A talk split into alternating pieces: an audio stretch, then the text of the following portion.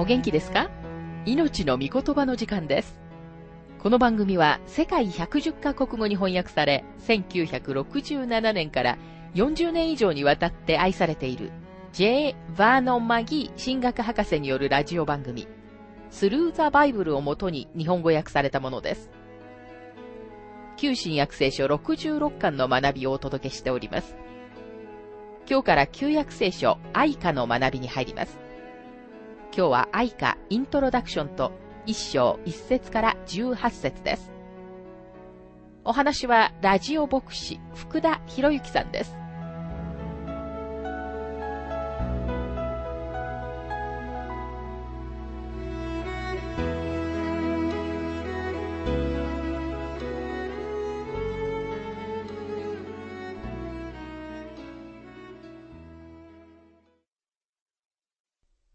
さて、今回から旧約聖書愛花の学びに入りますが、この短い書の中には、預言者の魂が赤裸々に注ぎ出されています。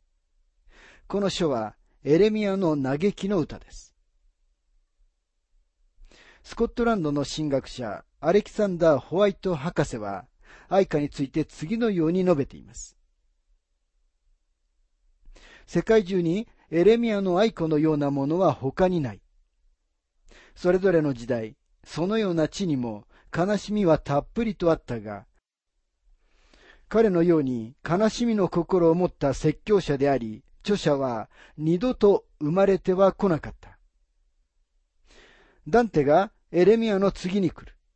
そして私たちはエレミアがこれまで国を追われた悲劇の人々に好まれた預言者であることを知っているのだ。エレミアはヨシアの知性の間にミニストリーを始めました。エレミアもヨシアも若者で、明らかに二人は友人同士でした。ユダの歴史の中で最後のリバイバルを指導したのはヨシアでした。しかしそれは主に表面的なリバイバルだけの動きにしか過ぎませんでした。そしてヨシアはメギドでパロ猫と戦って若死にしました。この戦いはヨシアが決して参加すべきものではなかったのです。エレミアはヨシアの後に続いた4人のひどい王たちの知性の間も彼の予言のミニストリーを続けました。エホアハズ、エホヤキム、エホヤキン、そしてユダの最後のゼデキアの知性です。自分の民と自分の国を神様に呼び戻そうとする彼のメッセージは厳しいものでした。でも彼にはユダが下に向かって落ちていくのをどうしてもとどめることはできませんでした。そしてついに彼はエルサレムの崩壊を目の当たりにしました。エルサレムの街が燃えるのを見ながら、彼はまだ暖かい灰の上に座って頬に熱い涙を流していました。愛花は五つの章から成り立っています。そして一つ一つの章が晩歌であり、ほとんど葬式の追悼歌のようです。これらの晩歌は説明できないほど悲しいものです。私たちは晩歌の中でエレミアがエルサレムを見渡す場所に立って涙を流しているのを見るのです。この書は涙と悲しみに満ちています。痛みの歌、哀れみの詩、悲しみの信玄です。また愛花は心の痛みの賛美歌、惨めさの詩篇、悲しみの交響曲、ふるいにかけられる物語です。愛花は聖書の中の嘆きの壁なのです。また愛花は私たちをまさにエレミアの心の中に連れて行きます。彼は実際に自分の心を痛めた神様からのメッセージを語りました。彼は嘆きの預言者と呼ばれてきました。彼の生涯は嘆きと悲しみで満たされています。涙は一般的に弱さの印だと認識されていますが、エレミアは女性の心を持っていました。彼は繊細であり、同情的であり、また母親のように優しかったのです。それでも彼は聖書の中で一番強く厳しいメッセージを語りました。彼はエルサレムの崩壊を語り、裁きを宣告し、ネブカデネザルに降伏するように人々に助言を与えました。彼はメッセージをすることで、実に様々な問題に巻き込まれました。さて、あなたなら、このような手荒く、残酷で厳しいメッセージを伝えさせるために、どのような人物を選ばれるでしょうか大抵の人は勇敢な人物を選ぶと思います。でも神様はそのような人を選ばず、あえて優しい心の持ち主であるエレミアを選ばれました。バーミンガムのデール博士は、ドワイト・エル・ムーディだけが地獄について説教する権利のある唯一の人物であるように思えるとよく言っていたそうです。誰かがなぜそのように言ったのですかとデール博士に聞いたところ、彼はこう答えました。彼は地獄のことを説教するときには、いつでも涙声で語るからね。神様は今日、そのような人物を求めておられます。あまりにも多くの人たちが自分たちがするメッセージに感動しない人たちばかりなのです。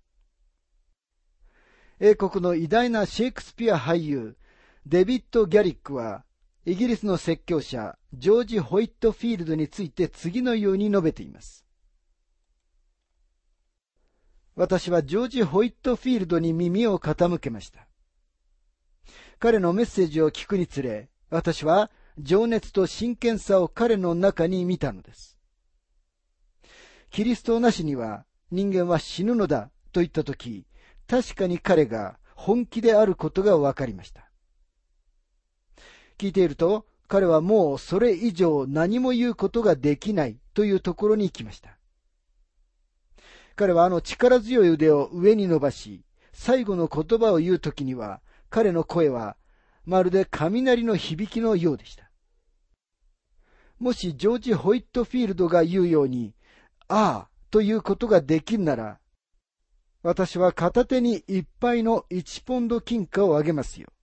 私は世界中で一番偉大な俳優になれることでしょうからね。デビッド・ギャリックとジョージ・ホイットフィールドとの違いは、ジョージ・ホイットフィールドは純粋であり、彼は演技をしていたのではないということです。エレミアもそのような種類の説教者だったのです。今の時代私たちはこの失われた世界に対して何の感情もなく、何の同情もしないような世代を作り出してきてしまったのではないでしょうか。神様の御言葉を述べ伝えようという関心がほとんどないのです。数年前、リーダースダイジェストの記事に次のようなことが書かれていました。若者たちが人生で成功する最高のチャンスは、自分の能力と個性を最高に表現でき、自分が最も楽しむことのできる仕事に携わること、その中にあるというのです。もしエレミアがその記事を読んで、そのアドバイスを気に留めていたならば、彼はきっと違う仕事に入っていったはずです。なんならエレミアは自分は神様の御言葉に喜びを覚えるのだということができたからです。エレミア書15章の16節で彼はこのように告白しています。私はあなたの御言葉を見つけ出し、それを食べました。あなたの御言葉は私にとって楽しみとなり、心の喜びとなりました。万軍の神、主よ、私にはあなたの名が付けられているからです。今日多くの若者たちが、ただタイムカードをして、家に帰ってテレビを見て、仕事のことをすべて忘れてしまえるような、そのような仕事を探しています。キリスト教関係の仕事についている多くの人たちでさえも同じことなのです。彼らは感情を抑えて神様の御言葉を本気で述べ伝えることには関わりたくないのです。エリザベス・クック夫人はエレミアについて次のようなことを書きました。優しく生き生きとして温かい女性の心が鉄の意志と強い勇気の男性の心の内にある。彼の盾事はこの世のものでない哀れな旋律を奏でる。それでも行動に出るようにと呼ばれる時には、王座や祭壇からの怒りに満ちた嵐も彼の武装を解除することはできない。彼の落胆の戦いは激しく長い。これが悲しみの人エレミアです。エレミアは座ってエルサレムのために泣かれたもう一人の方を思い起こさせます。ただ一つの違いは、エレミアがその残骸を見つめていたとき、エルサレムはすでに廃墟となり、宮は焼き払われていたということです。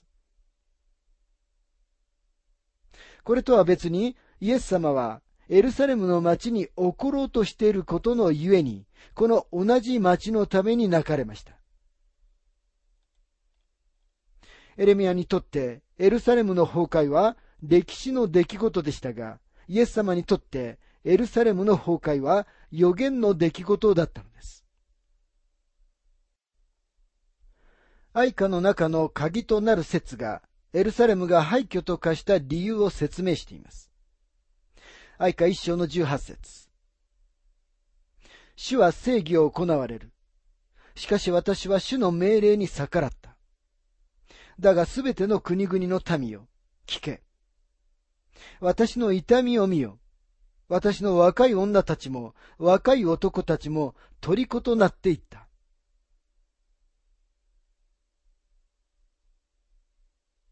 さて、愛歌一章の本文に入りますが、愛歌は陰気な調子で始まります。愛歌一章の一節。ああ、人の群がっていたこの町は、一人寂しく座っている。国々の中で大いなるものであったのに、やもめのようになった。初秋のうちの女王は、区域に服した。偉大なエルサレムの町は崩壊しました。なぜ崩壊したのでしょうか？エレミアは私たちが理解できるように二つの理由を述べています。愛歌一章の八節エルサレムは罪に罪を重ねて、汚らわしいものとなった。彼女を尊んだ者たちも皆、その裸を見て、これを癒しめる。彼女もうめいてたじろいだ。エルサレムは罪に罪を重ねて、汚らわしいものとなったというのが、この町が崩壊した第一の理由です。彼女の裸があらわにされたというのです。これは何という堕落の描写でしょうか。愛歌一章の十二節。道行く皆の人よ、よく見よ。主が燃える怒りの日に私を悩まし、私をひどい目に遭わされたこのような痛みが他にあるかどうかを。今日人々は神様の燃える怒りについて聞きたくないのです。その真実はしばしば福音のメッセージから省かれます。特にテレビで放映している宗教的な番組で、この省略が見られます。いわゆる福音派と呼ばれる教会によっても、神様の怒りや裁きは省略されます。あるクリスマス番組は、福音を滑稽化しており、それは慰めと妥協のメッセージでした。このようなアプローチには、福音をこの世の人に届けようとしているからだ、という口実がしばしば使われます。確かにエレミアも失われた世に福音を述べ伝えようとしていて、彼もまたあまり成功しませんでした。でも少なくとも彼は神様が彼にお伝えになった通りに神様のメッセージを伝えました。神様は罪のゆえにユダを裁かれました。そして神様は今日も罪を裁かれるのです。愛歌一章の十八節主は正義を行われる。しかし私は主の命令に逆らった。だがすべての国々の民よ、聞け。私の痛みを見よ。私の若い女たちも、若い男たちも、虜となっていった。エレミアはたった一人でエルサレムの崩壊を悲しみ、泣きながら灰の中に立っていました。なぜ町は破壊されたのでしょうかそれは町が罪を犯したからです。さて、第二の説明は、主は義であるからです。神様が町を滅ぼされました。そしてそれは神様が正しいことを行われたからです。実際エルサレムの破壊の理由を理解するのは難しいことです。エレミアは私たちに二つのことを明らかにしてみせました。それは苦々しさと甘さです。エルサレムは罪を犯しましたが、神様はエルサレムを愛しておられるのです。エルサレムは罪に罪を重ねて汚らわしいものとなったのですが、主は正義を行われるのです。神様は永遠の愛をもって彼らを愛されたのです。神様がこのような裁きを彼らの上にもたらされたのは、神様が正義を行われる方だからです。キャンベル・モルガン博士が言ったことが私たちの理解の助けになるかもしれません。神様の怒りの啓示について彼は次のように言いました。宇宙の利害関係の中には思考の必然というものがある。牢屋は自由な人々の利益である。地獄は天国を保護する手段である。犯罪を罰することのできない国は不運だ。そして悪を多めに見る神は善ではない。怒りの神という聖書の啓示を否定すれば、私は宇宙の中で安全ではない。しかししっかりと建てられた王座が私に明らかにされている。その王座は優しさに満ちた心で愛をもって憐れみ、同情されるお方が占めておられる。それならば、崇高で気高く、純粋なものの利益のためには、それらを破壊し、爆破し、破滅させるものを神が多めに見られることはなく、そのものとその手段とを打ち破られることを私は確信するのである。あなたは神様がおられる宇宙に生きています。この神様は生きておられ、この神様はあなたへの愛をもって心から同情し、あなたを慕い求めておられるお方です。でももしあなたが神様に背を向けるなら、神様はまだあなたを愛しておられるのではありますが、あなたを裁かれます。それはこの方は、この宇宙の義なる神様だからです。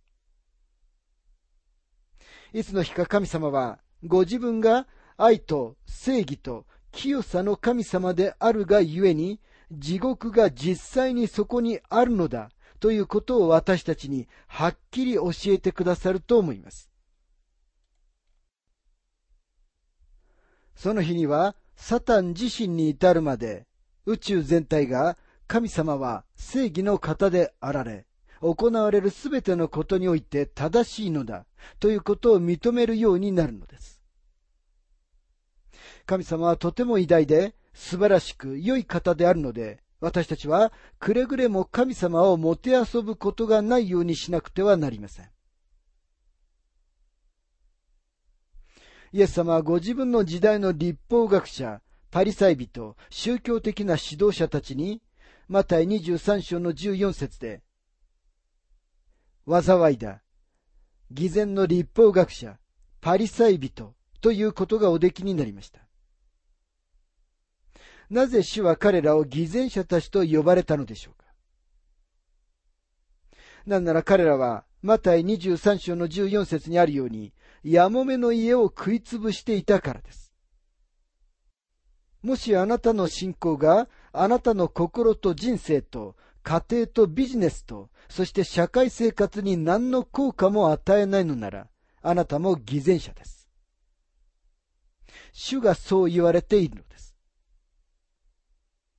そして主はこの人々のために泣かれたお方なのです。主の目はあなたの涙でいっぱいです。このようにあなたを愛しておられる神様に背を向けてはなりません。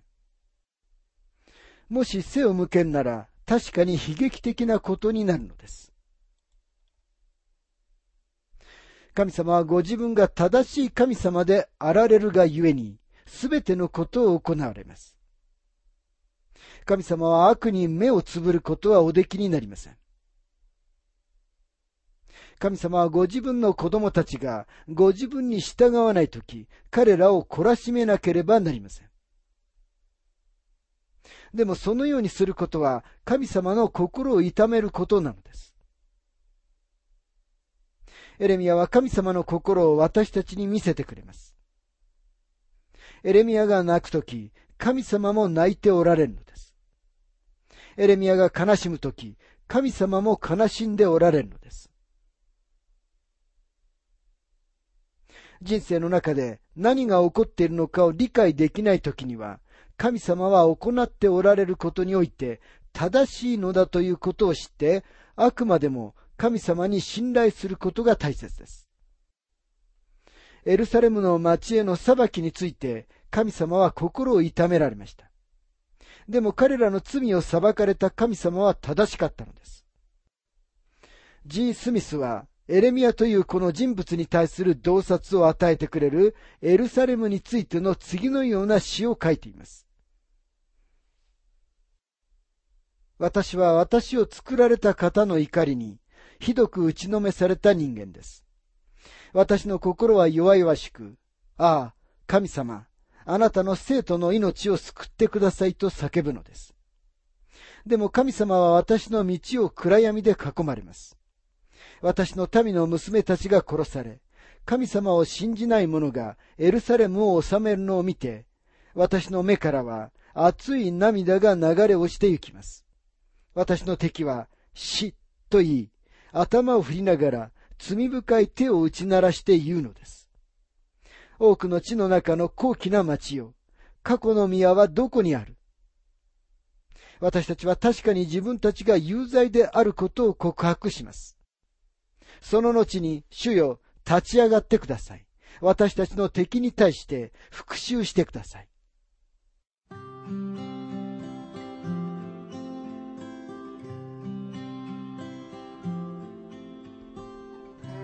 命の御言葉お楽しみいただけましたでしょうか？今回はイントロダクションと晩歌その1というテーマで愛歌1章1節から18節をお届けしました。お話はラジオ牧師福田博之さんでした。なお、番組ではあなたからのご意見、ご感想、また聖書に関するご質問をお待ちしております。お便りの宛先は、郵便番号592-8345大阪府堺市浜寺昭和町4-462浜寺聖書協会命の御言葉の係メールアドレスは全部小文字で ttb.hbc.gmail.com です。どうぞお気軽にお便りをお寄せください。それでは次回までごきげんよう。